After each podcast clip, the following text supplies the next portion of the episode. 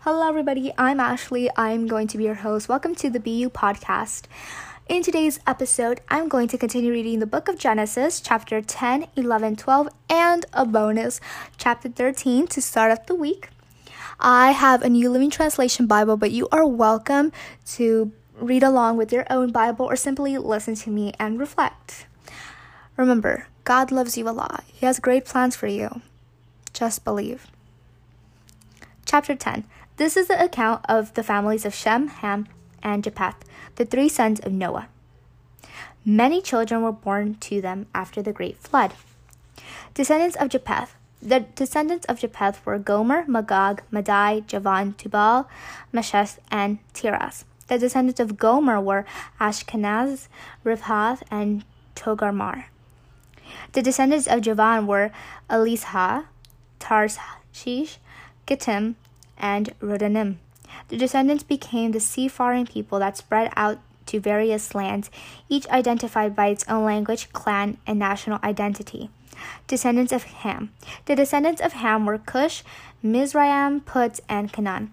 The descendants of Cush were Seba, Havilah, Sabtah, Raamah, and Sabteca.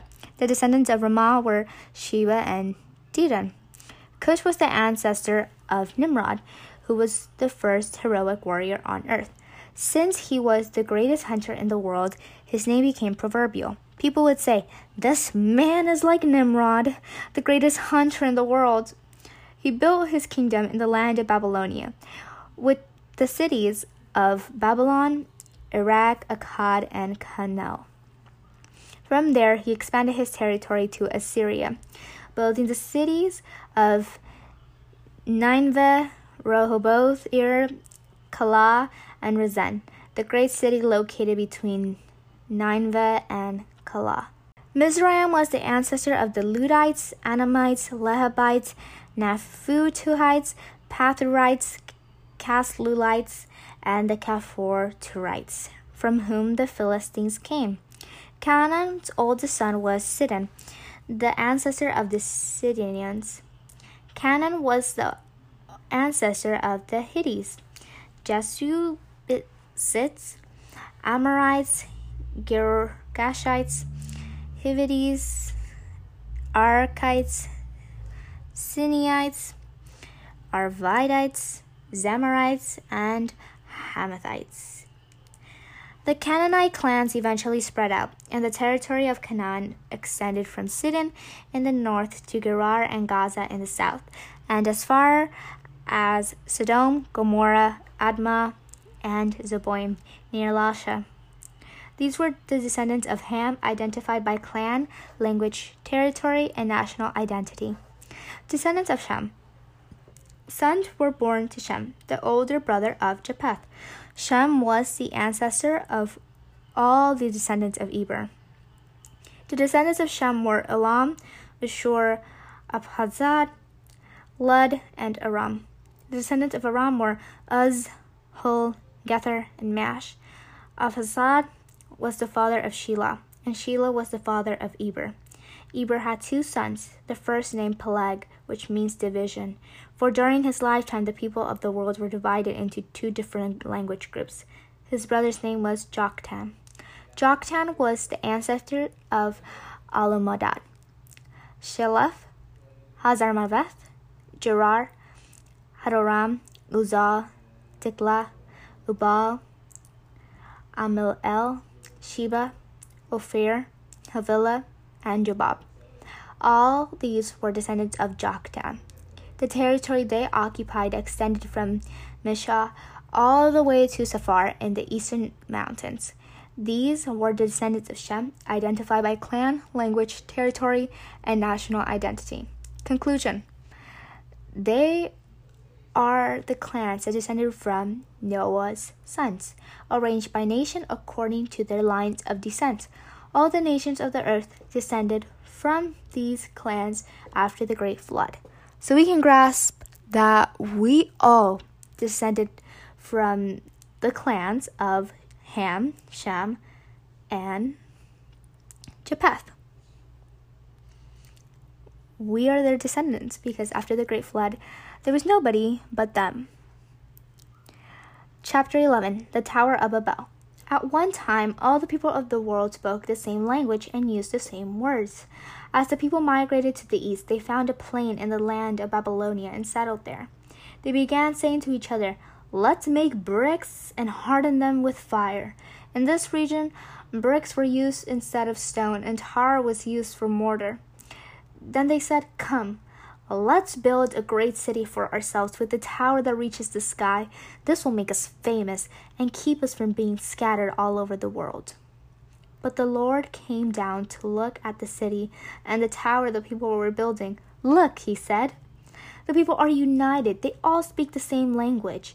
After this, nothing they set out to do will be impossible for them. Come, let's go down and confuse the people with different languages. Then they won't be able to understand each other.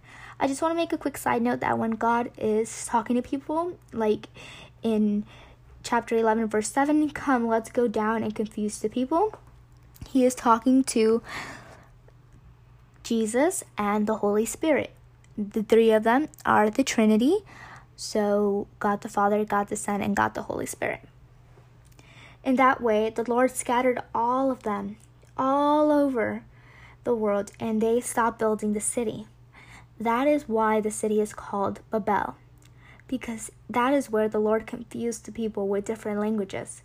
In this way, he scattered them all over the world the line of descent from Shem to Abram. This is the account of Shem's family. Two years after the great flood, when Shem was 100 years old, he became the father of Arphaxad. After the birth of Arphaxad, Shem lived another 500 years and had other sons and daughters.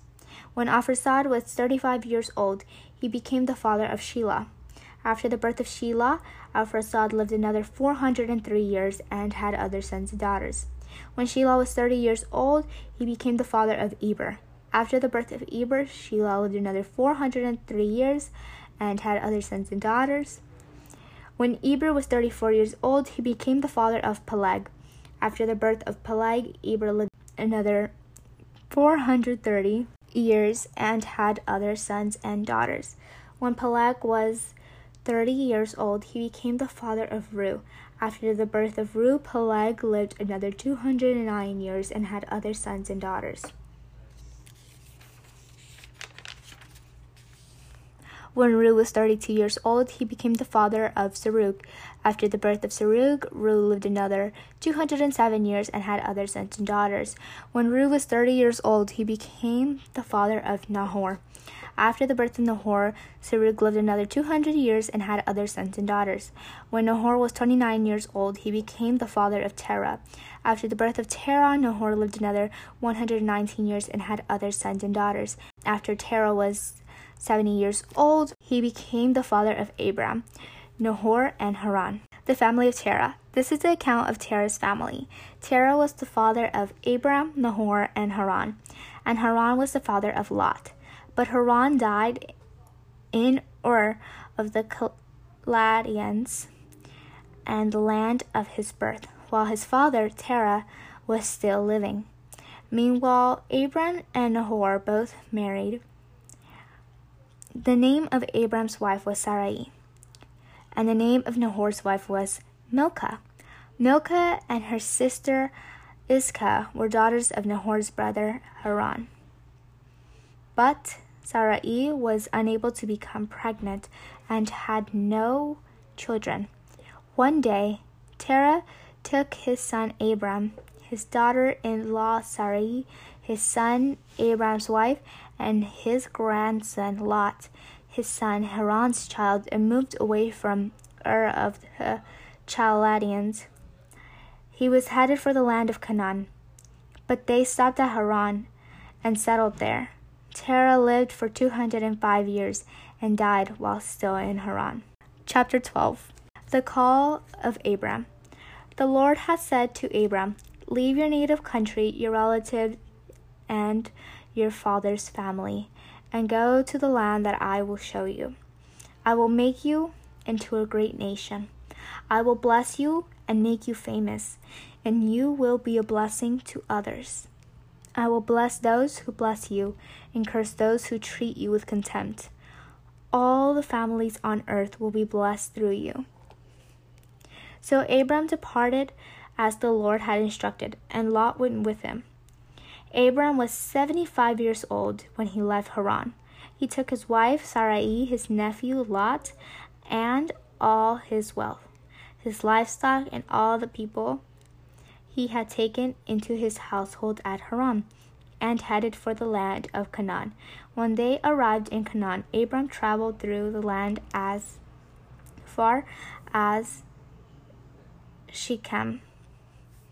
There he set up camp beside the oak of Moreh. At that time, the area was inhabited by the Canaanites. Then the Lord appeared to Abram and said, I will give you this land to your descendants. And Abram built an altar there and dedicated it to the Lord who had appeared to them. After that, Abram traveled south and set up camp in the hill country with Bethel to the west and Ai to the east. There he built another altar and dedicated it to the Lord, and he worshipped the Lord. Then Abram continued traveling south by stages toward the Neg. Abram and Sarai in Egypt. At that time, a severe famine struck in the land of Canaan, forcing Abram to go to Egypt, where he lived as a foreigner. He was approached when he was entering the border of Egypt. Abram said to his wife Sarai, Look, you are a very beautiful woman. When the Egyptians see you, they will say, This is his wife. Let's kill him, then we can have her. So please, tell them that you are my sister. Then they will spare my life and treat me well because of their interest in you. And sure enough, when Abram arrived in Egypt, everybody noticed Sarai's beauty. When the palace officials saw her, they sang her praises to the Pharaoh, their king, and Sarai was taken into his palace. Then Pharaoh gave Abram many gifts because of her sheep, goats, cattle, male and female donkeys, male and female servants, and camels. But the Lord sent terrible plagues upon Pharaoh and his household because of Sarai, Abram's wife. So Pharaoh summoned Abram and accused him sharply. What have you done to me? he demanded. Why didn't you tell me she was your wife? Why did you say she is my sister and allow me to take her as my wife? Now then, here is your wife. Take her and get her out of here. Pharaoh ordered some of his men to escort them, and he sent Abram out of the country along with his wife and all his possessions. That's the end of chapter 12. Chapter 13 Abram and Lot separate. So Abram left Egypt and traveled north into Negev, along with his wife and Lot and all that they owned. Abram was very rich in livestock, silver, and gold. From the Negev, they continued traveling by stages toward Bethel, and they pitched their tents between Bethel and Ai where they had camped before. This was the same place where Abram had built the altar, and there he worshipped the Lord again. Lot, who was traveling with Abram, had also become very wealthy with flocks of sheep and goats, herds of cattle, and many tents. But the land could not support both Abram and Lot, with all their flocks and herds living so close together. So disputes broke out between the herdsmen and Abram and Lot. At that time, Canaanites and Perizzites were also living in the land. So we can imagine that this was a whole chaos. It was so many people living in probably a land that did not sustain them all. So now we're going to see what happened next. Finally, Abram said to Lot, Let's not allow this conflict to come between us or our herdsmen. After all, we are close relatives. Abram was the uncle, Lot was his nephew. The whole countryside is open to you. Take your choice of any section of the land you want, and we will separate. If you want the land to the left, then I'll take the land on the right. If you prefer the land on the right, then I'll take the land on the left. Lot took a long look at the fertile plains of the Jordan Valley in the direction of Zoar. The whole area was well watered everywhere, like the garden of the Lord or the beautiful land of Egypt. This was before the Lord destroyed Sodom and Gomorrah. Lot chose for himself the whole Jordan valley to the east of them. He went there with his flocks and servants and parted company with his uncle Abram. So Abram settled in the land of Canaan, and Lot moved his tent to a place near Sodom and settled among the cities of the plains. But the people of this area were extremely wicked and constantly sinned against the Lord. After Lot had gone, the Lord said to Abram, Look as far as you can see in every direction, north and south, east and west. I am giving you all this land as far as you can see, to you and your descendants, as a permanent possession. And I will give you so many descendants that, like the dust of the earth, they cannot be counted. Go and walk through the land in every direction, for I am giving it to you. So Abram moved his camp to Hebron and settled near the oak grove belonging to Mamre. There he builds another altar to the Lord. And that is the end of chapter 13. We could see through everything that Abraham and God were very, very close.